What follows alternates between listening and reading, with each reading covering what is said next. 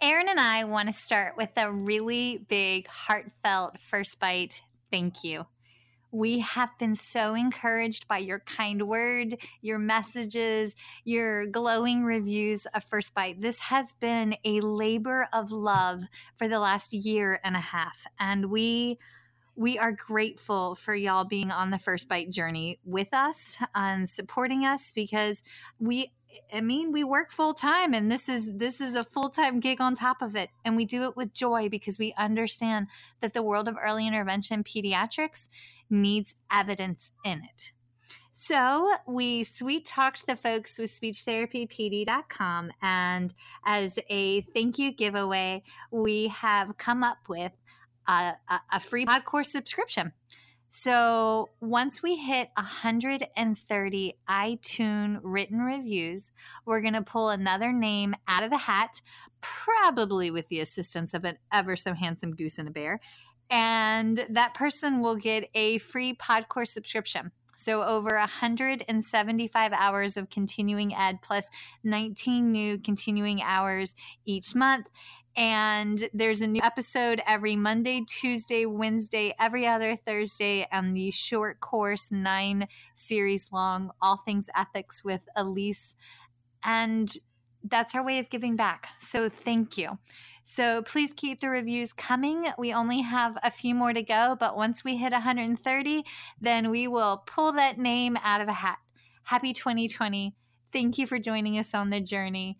And Seriously, y'all rock. Thank you.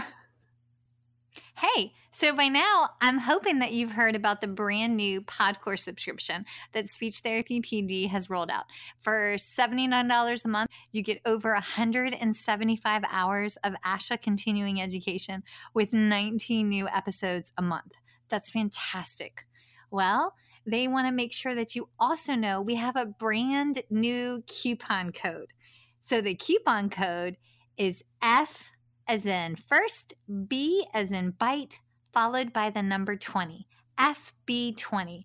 And that brand new coupon code will give you $20 off the Podcourse subscription. So you get 175 hours of continuing ed plus an average of 19 new hours a month, all for $59 a year. And we cover everything from early intervention to schools to adults to ethics. So be sure to type in F as in first, B as in bite, and then the number's 20. Enjoy your coupon, or as my kin folks say, enjoy that coupon.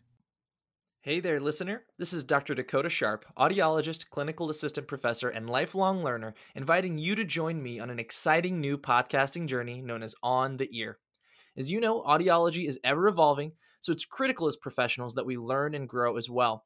Every other Thursday, On the Ear we'll be interviewing a variety of clinicians and researchers spanning a wide range of hearing and communication topics. From pediatrics to geriatrics, cochlear implants to vestibular, speech to hearing, and everything in between, this podcast will provide exciting insights that you can use in your clinical practice. Each episode of On the Ear is available for 0.1 ASHA CEUs when you complete the accompanying pod course through speechtherapypd.com. For more information about On the Ear and to earn ASHA CEUs for this upcoming podcast, visit speechtherapypd.com slash ear. That's speechtherapypd.com slash ear. Thanks for listening and subscribing, and we'll see you soon.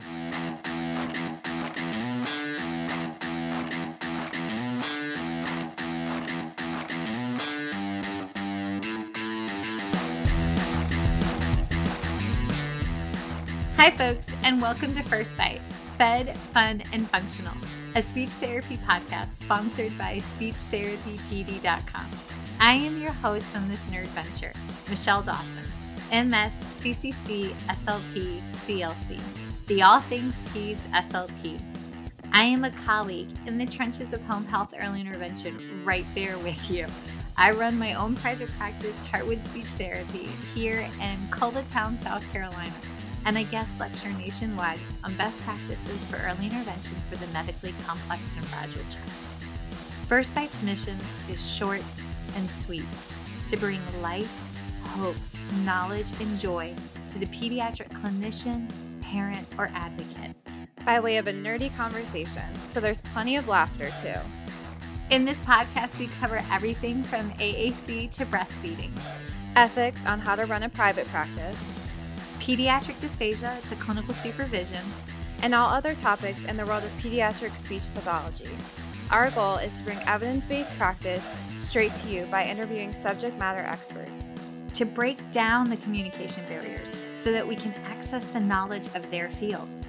Or, as a close friend says, to build the bridge. By bringing other professionals and experts in our field together, we hope to spark advocacy, joy, and passion for continuing to grow and advance care for our little ones. Every fourth episode, I join in. I'm Erin Forward, MSP CCC SLP, the Yankee by way of Rochester, New York transplant who actually inspired this journey.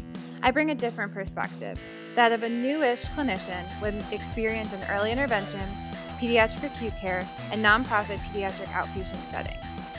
So sit back, relax, and watch out for all our squirrels and enjoy this geeky gig brought to you by SpeechTherapyPD.com.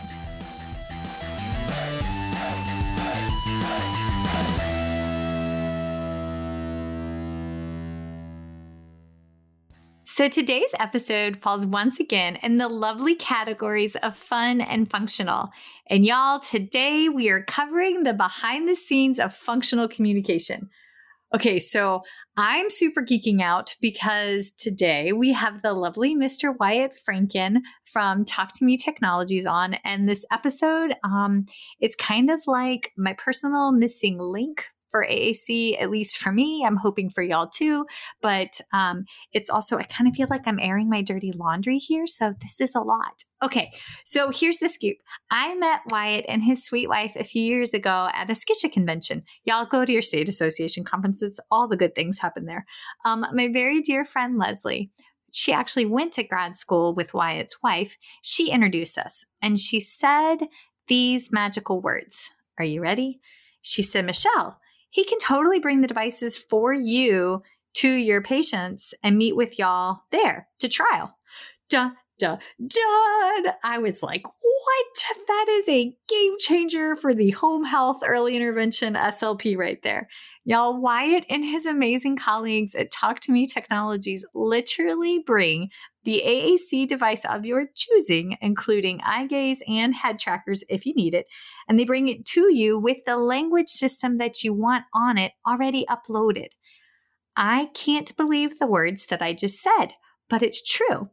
Okay, so fast forward a few years because like life happened and I had a patient, a little kiddo in need. Well, three actually, kind of sort of in the middle of uh, the pandemic when our state assistive technology office was closed. And our man Wyatt, he came through basically he was these kiddos and their family's AAC hero, just missing the cape. Uh, actually, one mom who's a seamstress that you bet was kind of like, I could fix that. and it has made all the difference for my patients. So I asked Wyatt to come on today to help explain the AAC approval process. Because as many times as I've helped a kiddo get established with AAC, I've honestly never had to do the behind the scenes stuff, the documentation and the report writing, uh, you know, the big, big document, because there was always an extenuating circumstances. For instance, I had several nonprofits in our area that would donate one for free with just a call. I've had several kiddos that were doing AAC trials on and doing the data collection on, and then they transferred to the school district to the early childhood special education classroom. And that SLP picked up and I I discharged.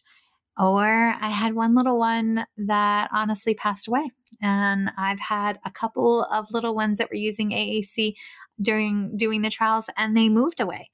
It's just the nature of the world of early intervention. But and here is the very big but and the nerve wracking but for me. Y'all, I got to do the legwork like right now for all three of the patients. And I'm honestly really nervous because it's super daunting and I need to get this right. And I'm kind of a slight OCD perfectionist. So I figure if I needed to learn how, then I'm sure that there are others out there with me that are new to this and need to know how as well. So I am celebrating the unknown with y'all and with our dear friend Wyatt. So, Wyatt, hi Hi, welcome. Thank you for coming on and dealing with um, all of my nerves. Yay! Well, thanks so much, Michelle. It's been so great to be a part of this with you, and I feel so honored to be a part of your podcast. Oh, well, thank you. Well, people people love y'all. I mean, we just so y'all know, Wyatt and his team, they come to every single SCSHA convention. They bring their devices, they've got booths, they let people practice on them. And you can go and and they go to other state associations too. So, you know, make sure that you like check your state association um, listing when they have uh, their vendors up because you can go and meet them. And and Wyatt, you have done a really good job of making it feel approachable because AAC can be really scary. But y'all just, you're very laid back, knowledgeable, but laid back. And I appreciate that. So thank you. But um, okay, how did you find this as your calling? Because this is a weird one, just saying. it definitely is, but I couldn't be happier happier with how things panned out. So, long story short, in my college endeavors, I went to the University of Northern Iowa I was struggling determining what where I wanted my career path to go. And having terrible hearing as a kid, I had to visit an audiologist quite frequently. And so in undergrad, we had our audiology and speech language pathology program merged together with communicative sciences and disorders.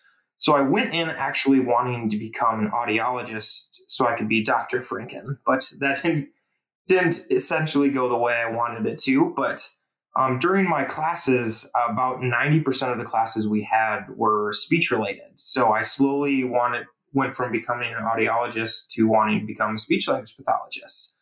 And in my undergrad, I worked with a couple AAC kiddos, and thankfully, I was introduced to Talk to Me Technologies. So, Talk to Me Technologies is actually based in my college town of Cedar Falls, Iowa. So I built a relationship with some employees at Talk to Me Technologies and really introduced me to AAC and kind of that that world within speech language pathology. Um, so my wife and I, she wasn't my wife then, but we graduated and we were trying to determine what we wanted to do. So I contacted Talk to Me Technologies right after undergrad and started working with them. And they were nice enough once Megan got approved to the University of South Carolina for her master's program, they allowed me to head down there to South Carolina and work for them. And so ever since then, I've been traveling and working with patients, and kind of that's how I started my AAC journey, which was about a little over five years ago today. It's, it's hard to say. I, honest to God, thought y'all were based out of South Carolina because y'all are always here and you have such a good presence. I had no idea this was based out of Iowa. Yep, you're right. You probably don't know a whole lot about Iowa, but it's a great um, place. Um, no, I do not. corn. I think there's corn in Iowa. That's like the extent. I'm sorry, that everybody that fact. lives in Iowa. Uh, we love you. We love you, Iowans.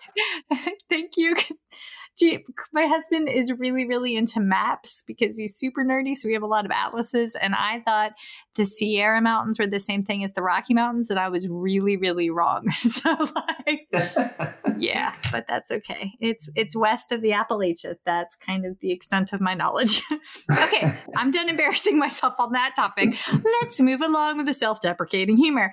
Okay, so I have like 400 questions, but um, some of them are just kind of like broad scope pictures on like the state of AAC now.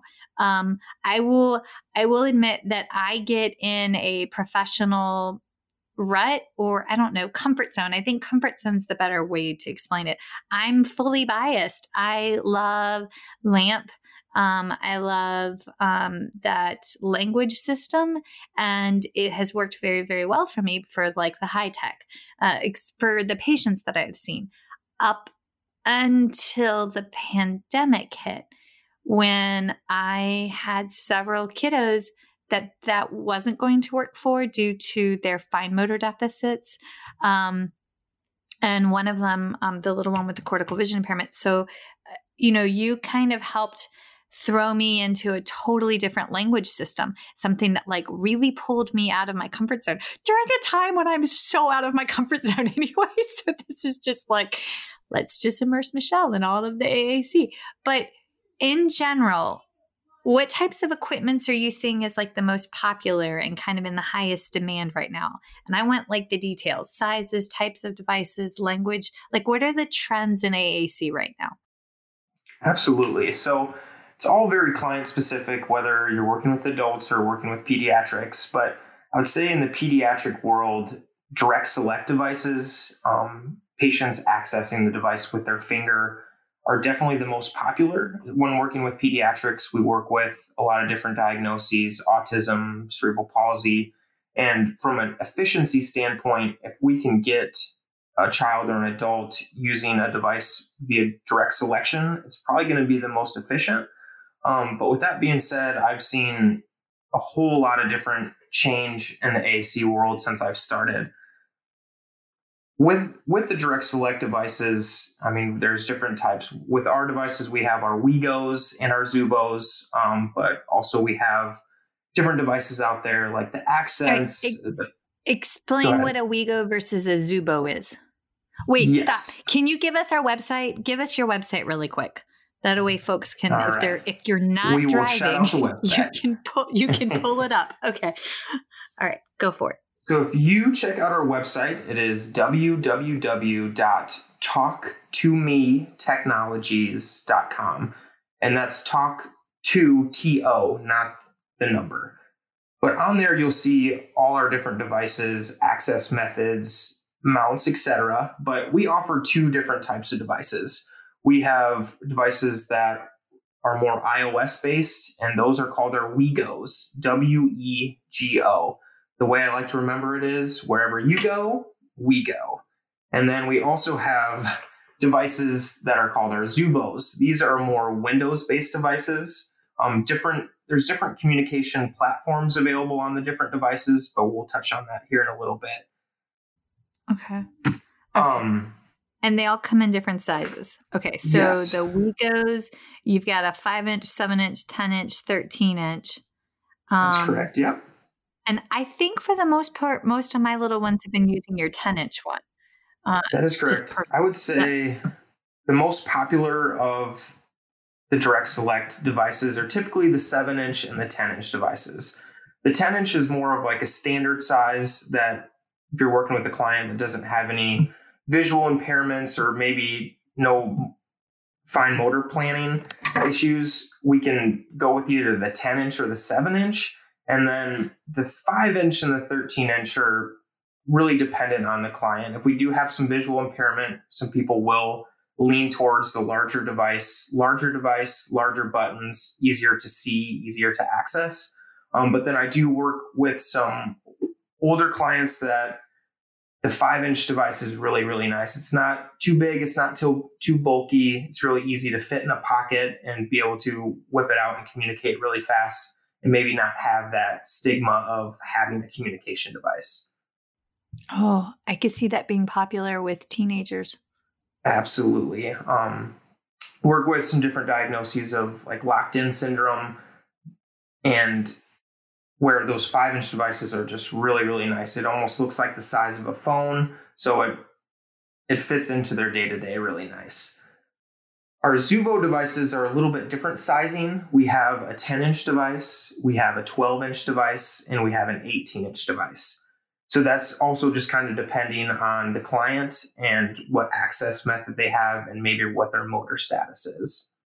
Okay. Those really large ones, this is something that I've always struggled with because I'm not the OT. So for the larger devices, um, whose job responsibility is it to get it to get like a connector to their wheelchair or where does that is that does that normally just like fall in? Because honestly i've never had i've never had to order like um, a support in order to like get it connected because i've had an ot that i worked with or the schools took it over. Is that part of the medicaid funding? I mean help that's a question. That is a great question so with Talk to Me Technologies, like some other AAC companies as well, we have our own all the services and supports that we offer. So we here at Talk to Me call it the TTMT 360 effect. So mounting is part of TTMT 360 effect. Okay, I had it depacked to everything you said. All right, I'm with you now. Go. I wish I could show you my hand signals I'm having with this 360 effect.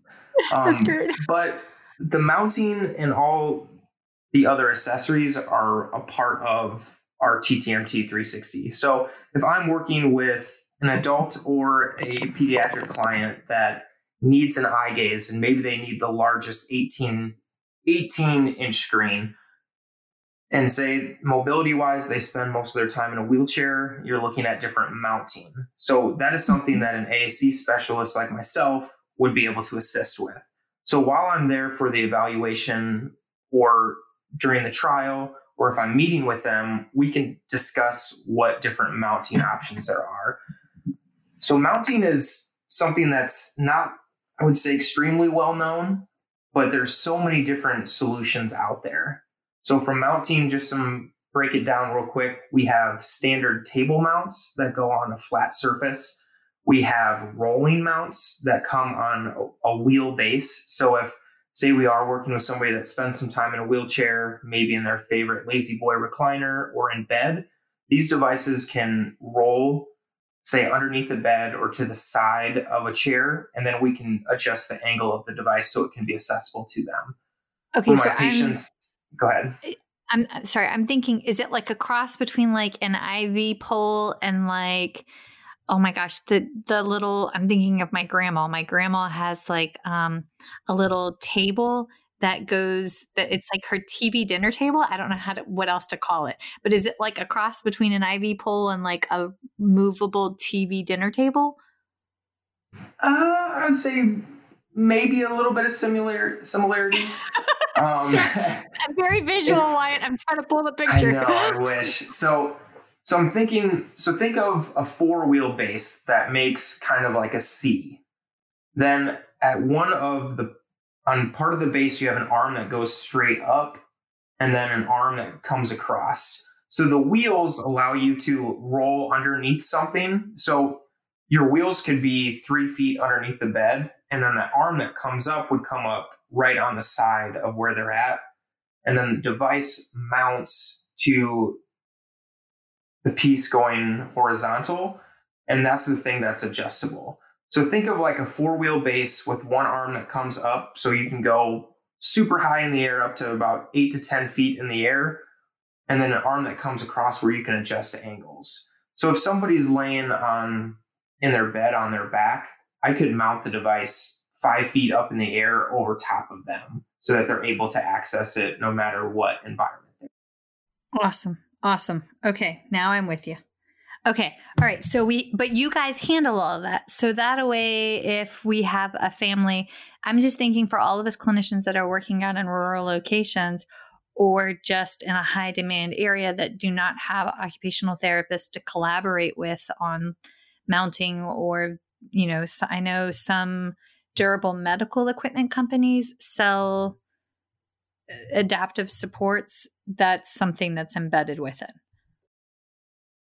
Absolutely. So essentially each each company has their own mounting solutions. And so no matter what company you're working with, they should be able to assist you with the type of mounts that they work with. There's a similar to AAC companies, there's a lot of different mounting companies out there as well. So there is a lot of different solutions to choose from. And we'll be able to assist with that in many ways. So, something that we offer is we can actually take physical photos of a wheelchair, of a walker, or any any part of assistive equipment that they're using. We submit that to our the mounting team that we work with. And what they do is they develop a solution based on the needs of that individual client. And then they'll actually provide you with a photo, the physical photo that you took and they will Photoshop their solution into it so that the SLP, the OT, PT, parents, anybody working with that client can see the solution that they come they've come up with and whether or not they think it would be appropriate. So it's kind of like a an opportunity to collaborate as with as many people on the team and figure out exactly what we're wanting for that mount. And then we take care of that. So say we come up with a wheelchair mount for your client, we would set that up, contact the mounting company, and then it would be delivered along with the device. So it would be covered via their insurance. I got to put a little disclaimer in there. Every insurance is different. Some insurance companies will only allow for one mount, and some companies will allow for combination mounts.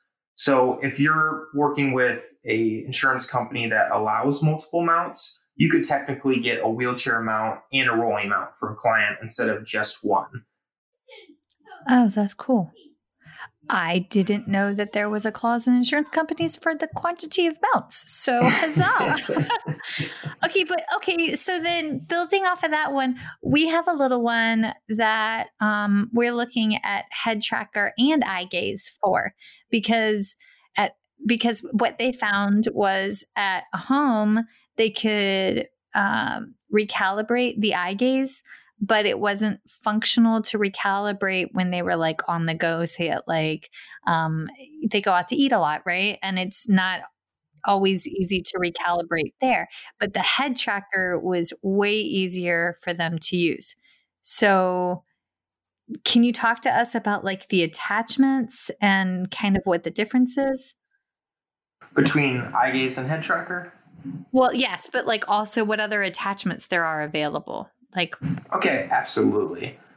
So yeah, there's depending on what kind of client you're working with, there's so many different attachments and different access methods that we can work with and more and more coming out. That's why I love technology. I love being in this business. So when it comes certain devices allow for different access methods. So our WeGos the main access methods with those are going to be direct select. So using your finger, direct select with the key guard. A key guard is a hard piece of plastic that would go over the, the face of the device so that it helps the client with their intended targets. So if they like to rest their whole hand on the face of the device, this would allow them to do that and then put their finger or a knuckle through their intended target. Also attachable with that are switches. So there are so many switches out there. Um, standard jelly bean switch that is when I think of a jelly bean switch, I think of a Staples that was easy button. That's a really a really standard switch that's really easy to be placed in different places. Wyatt, I, I got to stop you for one second. I taught a kiddo how to say they needed to go to the bathroom with a Staples that was easy button like a lifetime ago. And so the fact that you like because she had really severe constipation. So like it was, we were trying to like, and she would like hold it because of that, which would like exacerbate the constipation. So when you say staples, that was easy. All I can think is Lysol spray because it was always like we would work with that, and then like the OT and the um, sped teacher would take care of the toileting, but I had to stand outside with the Lysol spray for the rest of the. Sorry, that was that was a trip down a very awkward memory lane. All right, continue. Yes, but the Switch device, the Jelly Bean, like staples. I'm with you. that is an all-time story. We'll have to talk about oh that some other time. yeah, that's that's an adult beverage after next SCSHA convention story. How about that? Sounds like a plan. Um, but you could we could probably spend a whole podcast going over the different switches. I I'm not sure if you've ever heard of it, Michelle, but there's they're called proximity switches. Um, so proximity switches help help clients that don't have the best fine motor. So if they struggle being able to access the switch, a proximity switch doesn't force you to fully hit it with an elbow or a hand. As long as they get close to the switch, it will activate the switch. So I didn't know about that. So if you're working with somebody with cerebral palsy and they're they're wanting to use some sort of switch access, that might be a good switch for them if they don't have the best accuracy when trying to access that switch. Another okay. type of switch. So, go ahead.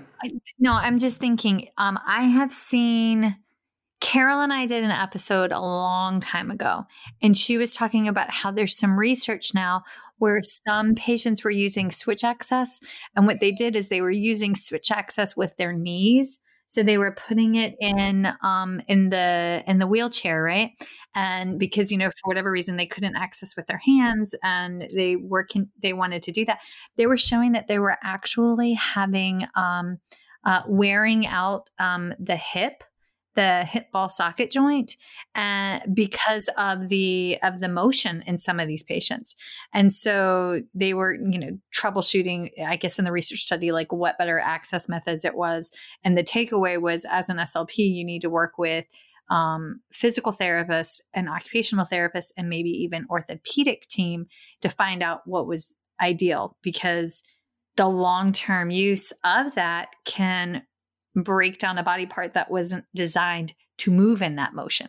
And I found that fascinating because I had never ever put that thought together. So interesting research. All right, continue. I'm so sorry to interrupt.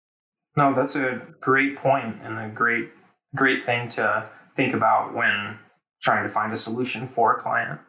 Mm-hmm. Some different switch uh, types of switches. Um, puff a puff switch. I'm not sure if you've ever worked with that. But similar to a switch, this one would go near the client's mouth. And if they have the ability to maybe blow out air, this would tell the switch to activate in that way. So if they don't have the ability to move their knee or their hand or any of their appendages, a puff switch might be something that would work really well for them. If I'm working with somebody and they don't like the puff switch, there's also such thing as a chin switch, or I've had a a patient actually use his bottom lip to control the mouse.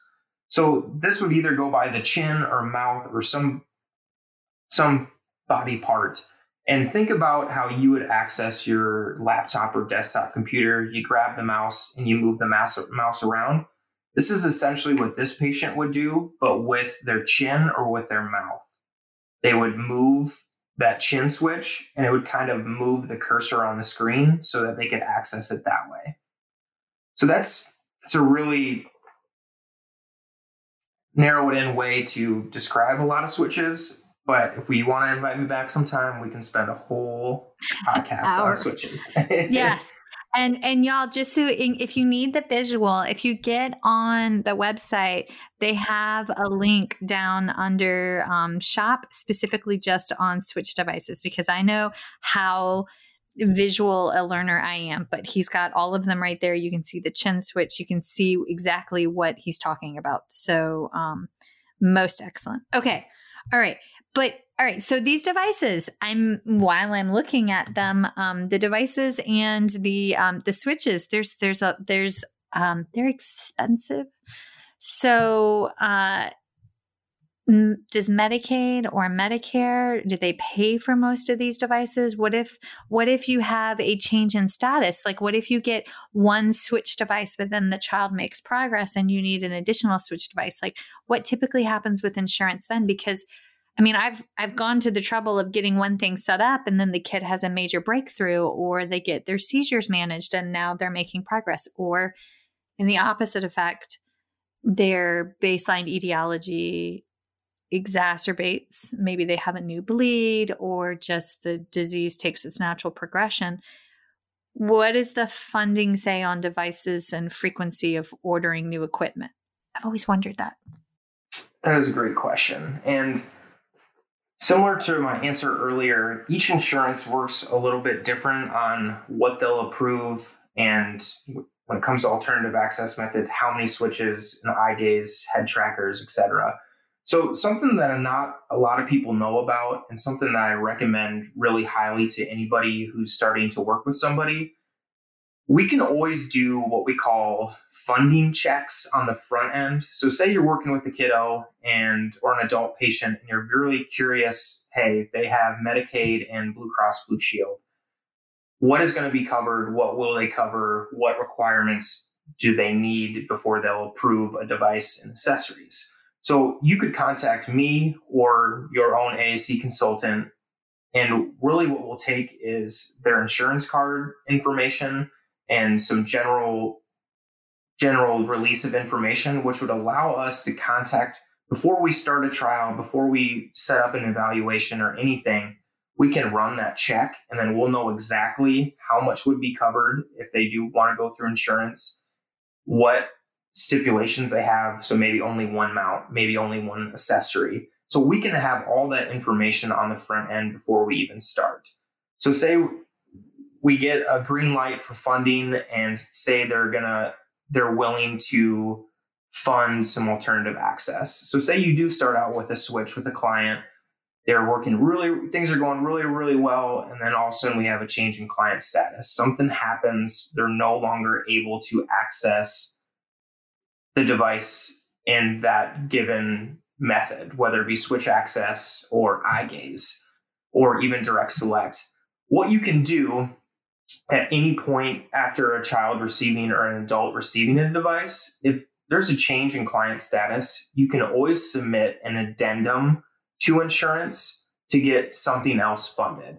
I'm not what? guaranteeing I'm not guaranteeing that they'll approve it, but as long as in your addendum report you show that there's a client change in client status, why the current access method is no longer accessible to them or why it no longer works, you really got to beef up that addendum report but as long as you're showing the change in status is the big thing. But as long as you have that and a lot of supporting information, you can get another access method approved. That's fantastic. Because I mean, and they already know that for the most part there's been a change in status because they're the insurance company. So they've been footing the bill for the change in status, most likely. So yeah, Oh my gosh. Okay. Also, that's so delightful to know that you can find out in advance because that's, I hate the unknown. I, that's what has scared me. What if you have a kid that's making progress? What if the insurance says no? The what if? So knowing that you can work collaboratively going into it, that's, that's my number one thing, Michelle. It absolutely breaks my heart if you know you're doing some trials with with a kiddo and say they're just doing so awesome with the device and being a rock star, they really want to move forward, and then we find out, hey, you know, their insurance is only going to cover eighty percent, and there's going to be some out of pocket costs, which may or may not be affordable for affordable, the family. Exactly, and it just breaks my heart to share that. So if, as long as we have the information on the front end, you know, we can go at the trial, we can do all the exploring that we need, knowing that if we do find something appropriate that works for them, we will get that funding for them, which is a good feeling. Also, folks, in the event that you you are working with a different company that does not have that knowledge in advance, please check nonprofits and check your state supports because I know here in South Carolina there's a really great association or um, funding called Amplify Life, and it's through um, one of the South Carolina departments. Like it's funded by the state government, and they have come through for me in the past on a patient. Um, actually, two patients, and there it's been super easy to work with. Um, so every state has a different protocol, a different program. So just put that little thought in the back of your head. I did want to I did want to take a step back real quick if you don't mind, Michelle. Um, you'd asked me previously about the additional attachments that are available on devices. So I really only covered direct select, direct select with the keyguard and switch access, but with certain devices, we also have eye gaze attachments. So if you're working with a client we have we actually have multiple different eye gaze options. So depending on who you're working with, we could actually explore both of those and see if one works better than the other. So eye gaze is an attachment for our Zuvo devices. And another access method that not a lot of people are knowledgeable about are head mouse or head mice if you're talking more than one. There's a lot of different some people will call them head trackers as well. So there's different types of head trackers. One, a really popular one is called the Head Mouse Nano, and Head Tracker Pro is one that some people may know as well. This type of head tracker requires a silver dot be placed somewhere on the patient, whether it be in between their eyes, on the rim of the glasses, um, maybe on a finger, and that that is what the head tracker is going to follow. So when you think of eye gaze, that client is accessing the device with their pupils, where with head tracker, we're not tracking their eyes. It's essentially tracking that little silver dot. So some people okay. really look. Go ahead. Wait, I need I need to let everybody know. Also, please keep an eye as to where you put those little silver dots because one of Wyatt and I's friends' little sister saw her big sister with a silver dot on her forehead. And when her mom's back was turned 0.2 seconds later, she had all the other silver dots all over herself and had made herself beautiful, like Aww. confetti.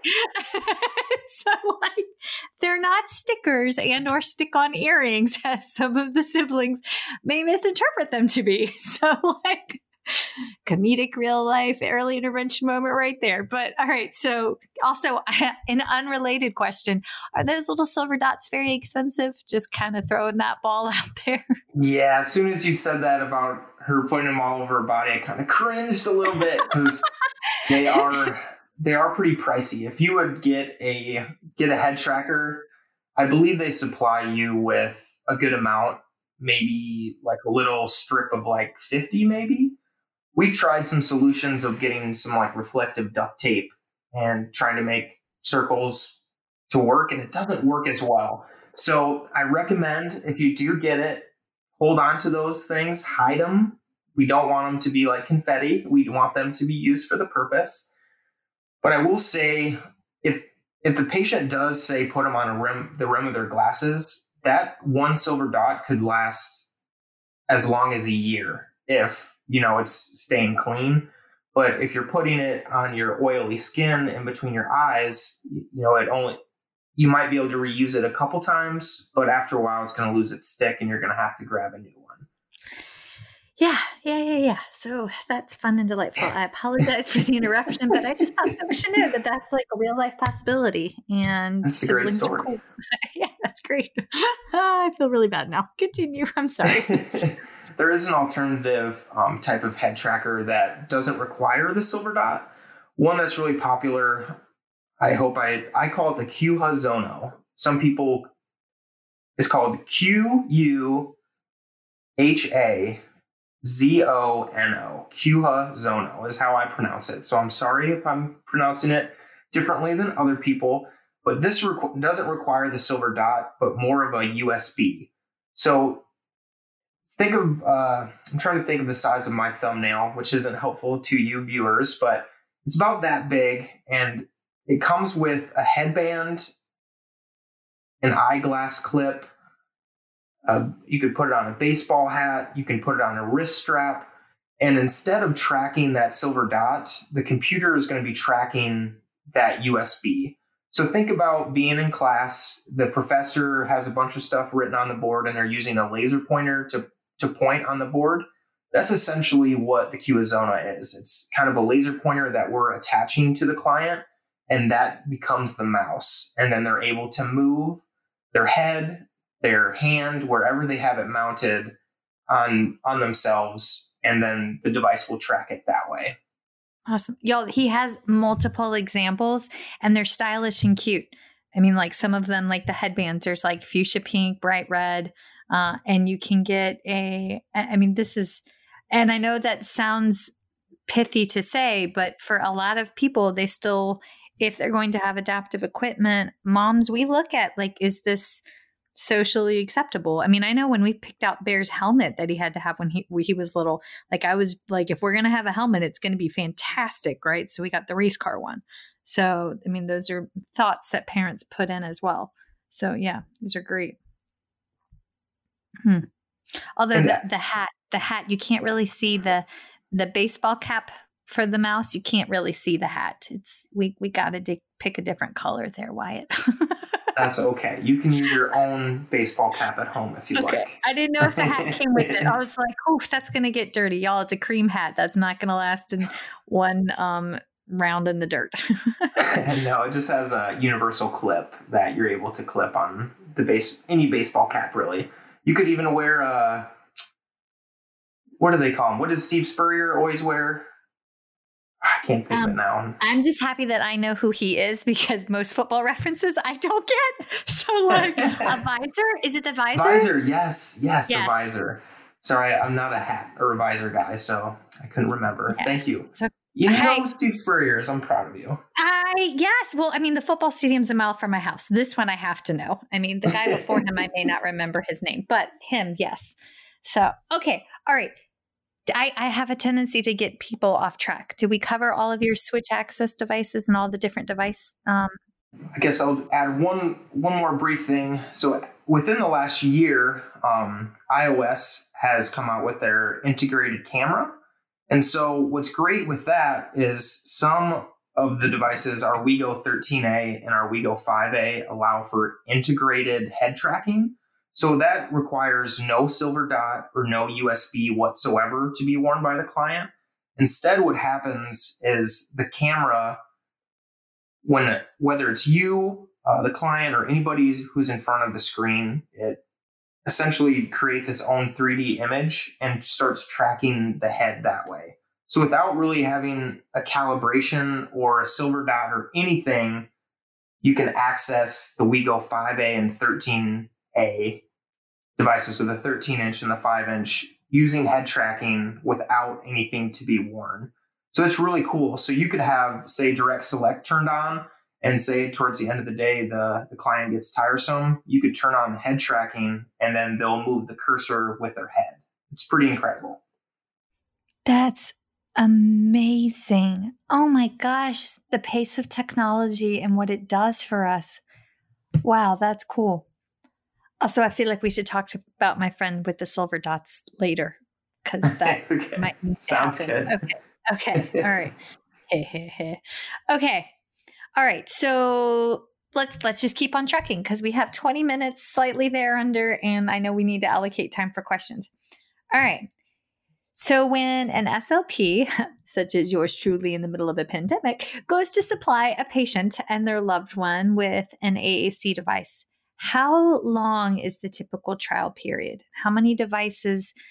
Okay, so like I know I've got a couple kiddos. We did like the trial devices for one of them it was the thing it was perfect it was exactly what we needed let's roll for the other one we're still hit or missing and then for my other one oh that's a conversation for later so um how long is the typical trial period and how many different devices do most folks go through before they find the it?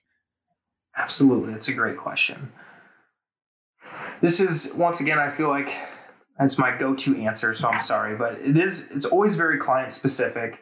So, like our one friend that we're working with here in South Carolina, we have this great South Carolina assistive technology program that actually loans out devices themselves. So I have a lot of clients that reach out to me and they've already done their pre trials. They've used the device, whether in the school or through a program like South Carolina Assistive Technology, or they're, they've done a lot of their background research and they might reach out to me and be like, hey, Wyatt, we really, really love Proloquo2Go on this 10 inch device. This kiddo uses at school efficiently, they use it in their private practice, and we really want to get them device.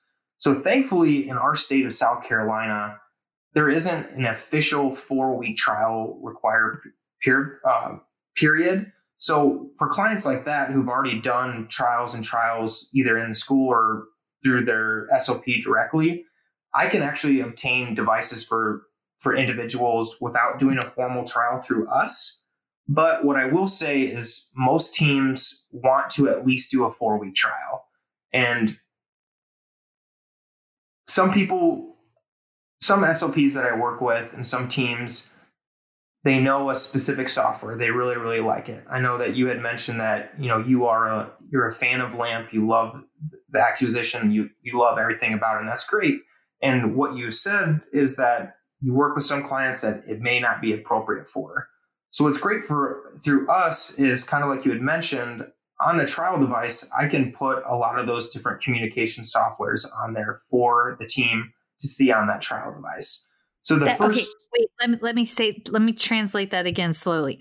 So you get one device, y'all, and it's got a bunch of different languages. So like Proloquo2Go, um, the Boardmaker, um, Lamp, um, Words for Life. All the, you can trial all of the different ones, and that was honestly the first time I've been able to do that. And I totally sat down with oh oh oh oh Wyatt, we did a disservice. You can actually get set up with a four week trial just for the SLP. So while he had these devices trials going with my patients, I'm not there because of the pandemic to like train the family and to do the the modeling on the device with the kid. So I Wyatt's team sent me my own and it was a great big box and yet there I am with it and my sweet lovely summer intern she was like all right so I've never seen one like this and I'm like let's do it baby so like we got to practice with it which was I I think that's fantastic. All right, I'm sorry, I squirreled again, but that was just I didn't I've never heard of a company doing that before and that was very exciting to me. Definitely something that I think is really important. If you don't as a speech language pathologist, if you're not comfortable with the device or whatever program that you're working with, it's going to be really really hard to model and to teach that to whoever you're working with. So the SLP knowledge is just as equally as important as patient or parent knowledge as well. So it is very important. And we do that all the time as well. So if I'm working with somebody who's brand new at AAC, they're not quite sure, you know, what particular setup, before we even set up the student or the adult, the client trial, as an SLP, I can provide you with a loan so you can do your own exploration and get yourself feeling comfortable. So if you do start that four week trial with the kid themselves, you're going to feel a lot more comfortable with everything and not feel so much like a deer in a headlight. I feel like that's how I live my life on a day to day basis, but I digress. I'm guilty as charged as well. Yeah. Still, you say you do a four week trial as an SLP, and you're like, I think this kiddo is going to do pretty good based on their goals with, say, word power 60 on TouchChat and maybe an 84 location on LAMP you can go in and say your first couple sessions with that. You can explore those two things, those two softwares, or maybe even more to try to really hone in on what you think is going to be most appropriate. And then, you know, we can always set up a four week trial honing in specifically on that particular software and setup so that as an SLP, you're getting plenty of good documentation about how they're using it and feeling comfortable in your recommendation. That is number one, 100% is I want you to feel comfortable as a speech language pathologist. I want parents to feel comfortable with the device and I want the client to be proficient and really I want you to find a software that's going to be appropriate for them. And if it takes multiple trials to find that, that's fine. But if, say, you're kind of like with our one friend, Michelle, we're two weeks into a trial and wow, they're just killing it. They're doing so good. They're, you don't need to essentially keep on trialing other devices if you don't want to, but you can. It's, it's your recommendation. I want you to feel comfortable. I want everybody to feel comfortable with that. So that's why I think it's so powerful to have our devices with those different softwares because it's empowering you as a speech language pathologist to really see everything that's out there and really hone in on what specific components of a device are going to be appropriate for the client that we're working with. And, so, and to, go ahead. I was going to say it was it's it makes it less scary because in a lot of other settings we only have the device with the one language on it because of the cost behind getting the different languages for lack of a better phrase and having the trial device, it has allowed me to learn the other options on my own time, which, I mean, you don't want to. I'm always afraid of looking like a complete idiot when I'm stumbling through, but that gives me the confidence building time because I get socially awkward and socially anxious. So, for those of you that are out there that are in the same boat, it um it, he hit the nail on the head it's very much a confidence booster for helping you help others so yeah something that i'll, I'll piggyback off on that is you had asked how many devices they typically go through until they find one from insurance standpoint most insurance companies want to see that you've at least looked at tried, trialed or considered three different AAC options, whether that be low tech, mid tech, or high tech. So, say in a chain of events, maybe you start working with sign language with a kiddo and works pretty well, but not every not everyone in their communicative not all their communicative partners know American Sign Language. So you essentially ruled it out and you kept on exploring. Now maybe you move to PECS and other low tech options, a communication notebook. Now you're moving up. Now you're using a tablet with a free app that you found online. And for that got ruled out for reasons of doesn't have warranty training or anything that goes into that. And then from there, maybe you move up to mid tech or high tech. So, from an insurance standpoint, they want to see that you've at least looked at, considered, or trialed at least three different options before they'll approve a device.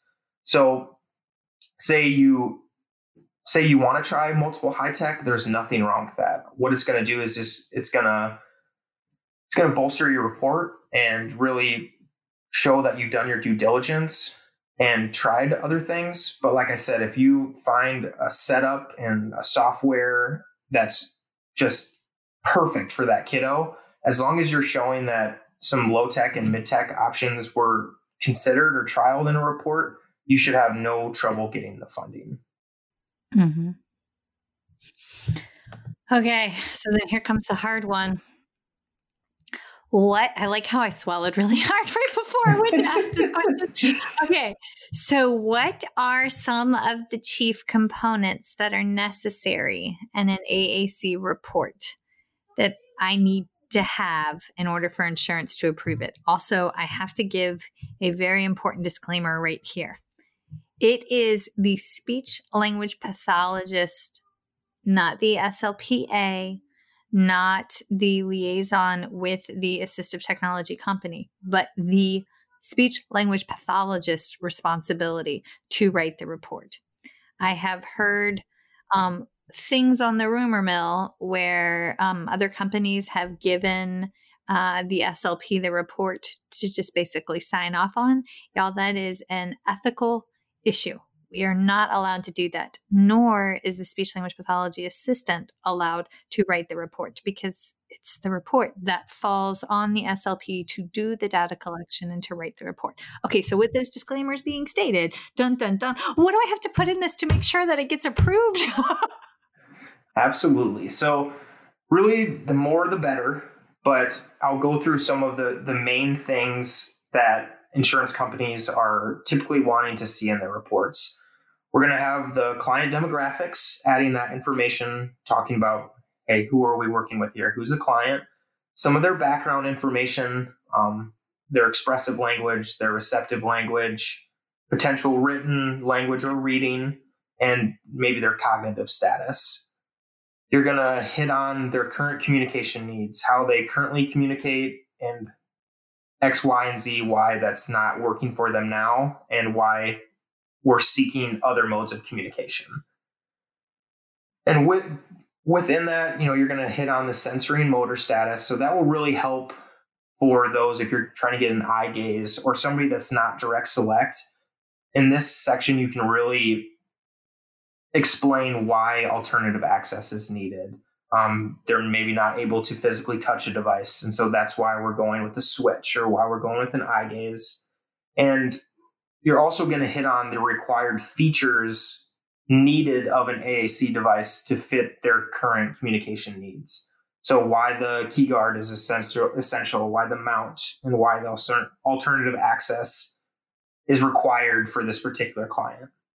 So that stuff's pretty easy. As an SLP, you're you know these kiddos hopefully and that information shouldn't be too different than what you're usually used to putting in a report from there we we want to show kind of what i hit on earlier what we tried before ending up with our intended device. So did we try sign language? Did we try PECS did we try low mid-tech AAC kind of hitting on at least three things that you guys worked on until you get to what you're wanting to recommend. So once you kind of rule out why those other ones aren't appropriate, then you're really going to beef up why that particular device access method and setup worked and why you're choosing to apply for that. So you're going to why you chose the device, what about the device works so well, what kind of setup are you using? Are you using a more of a core word setup, more of a phrase based setup, kind of just explaining exactly what the setup of the device is. And then this is a big thing. So make sure you star this. Insurance companies want to know that the device, that you guys have used the device and examples of use of using the device. And usually they want to have multiple environments. So say little Johnny used the device at school to say XYZ. Little Johnny used the device at home to request this. While in a speech therapy session, Johnny pressed more to indicate that he wanted more pretzels. So an example of use is literally them just an example of them using the device. Depending on what state you're in, what insurance company you're working with, some require more than not. I know in some states they require like 50 examples of use, where here in South Carolina, we we always try to get at least three environments and as many examples of use as possible.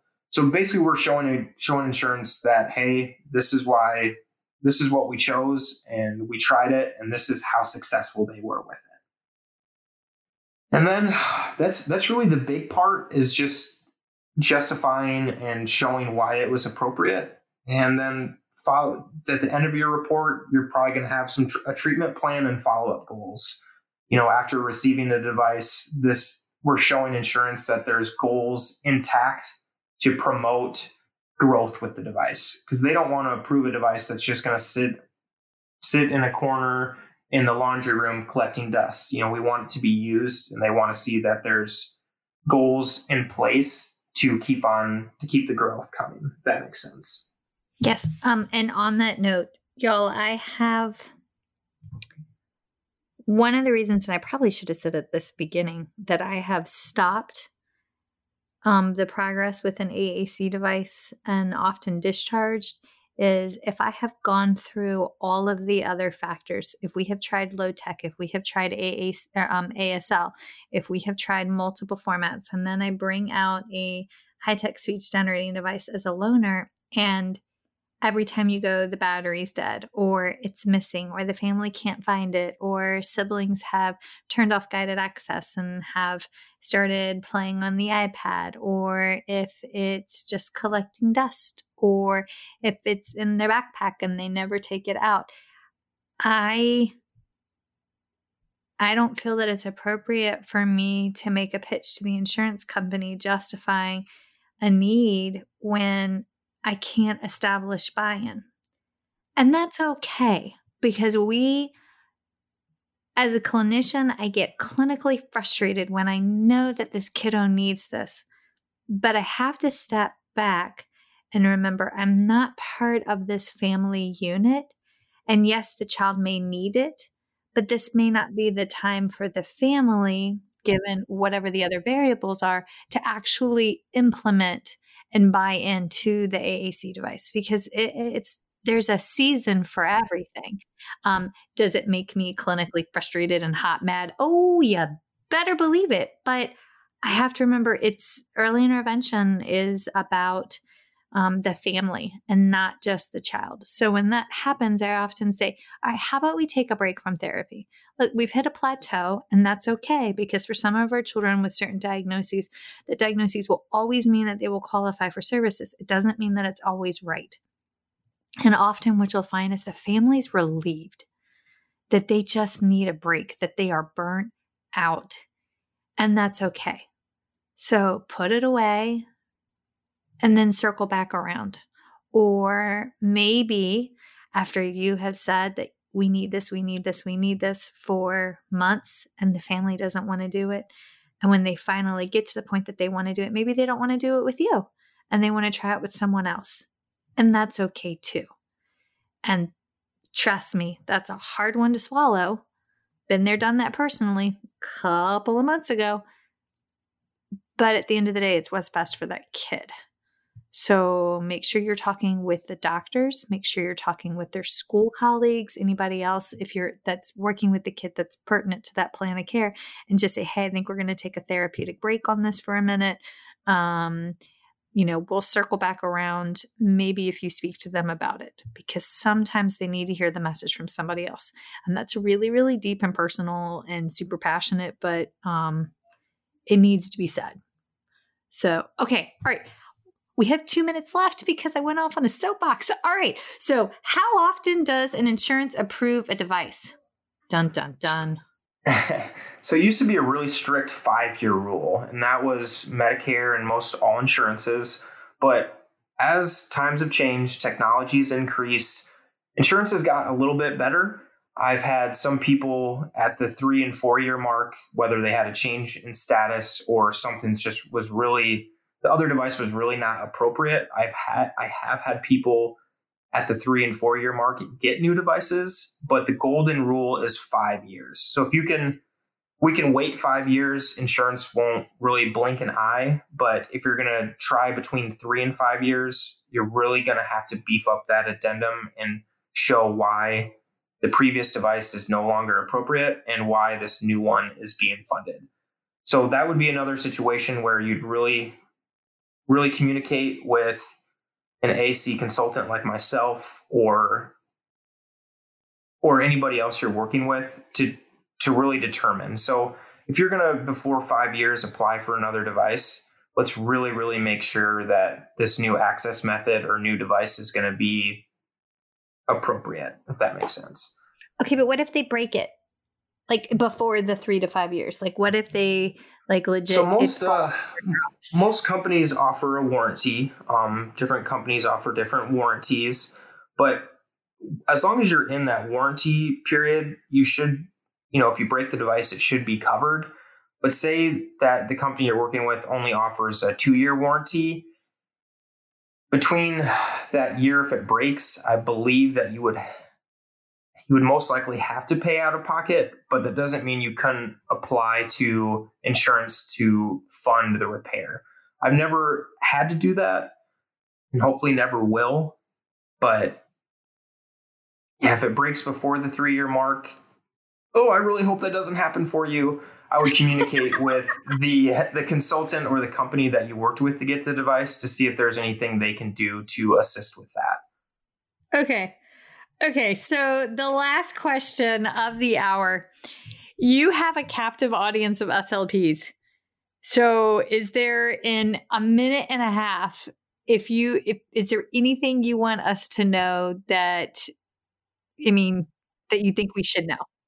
Yes, I do. So I will say that a lot of people are intimidated by AAC. And I think it's not the best taught in undergrad or masters and if you're if you're not working with it consistently and maybe you're never worked with a population that requires AC, everybody's so so scared of it and it and it breaks my heart because it's really it's not as daunting as it seems. What I can what I want to tell you guys is to lean hard on your AAC consultants, on your state programs that do assistive technology maybe with some former colleagues or maybe some grad school friends that know AC, lean hard on them and we'll help you. Like you mentioned, I'm completely open into going into homes to meet with clients and teams together or just to meet with you one on one as an SLP to try to make this as easy as possible for you. My goal is the same as yours, and that's to find find this child or adult maybe another way to communicate and I don't want you to feel like you're being forced or rushed or anything. It's all non binding. It's just trying to make it easier for you guys. And no question that I've ever received is a bad question because everybody's education is different and their exposure is different. And so if you have questions about anything, I would always, you can always reach out to me and I'm happy to help. I just I wish it wasn't so scary to people, and I'm hoping that we can hopefully shed some light and make y'all feel a little bit more comfortable and confident in your AAC recommendations.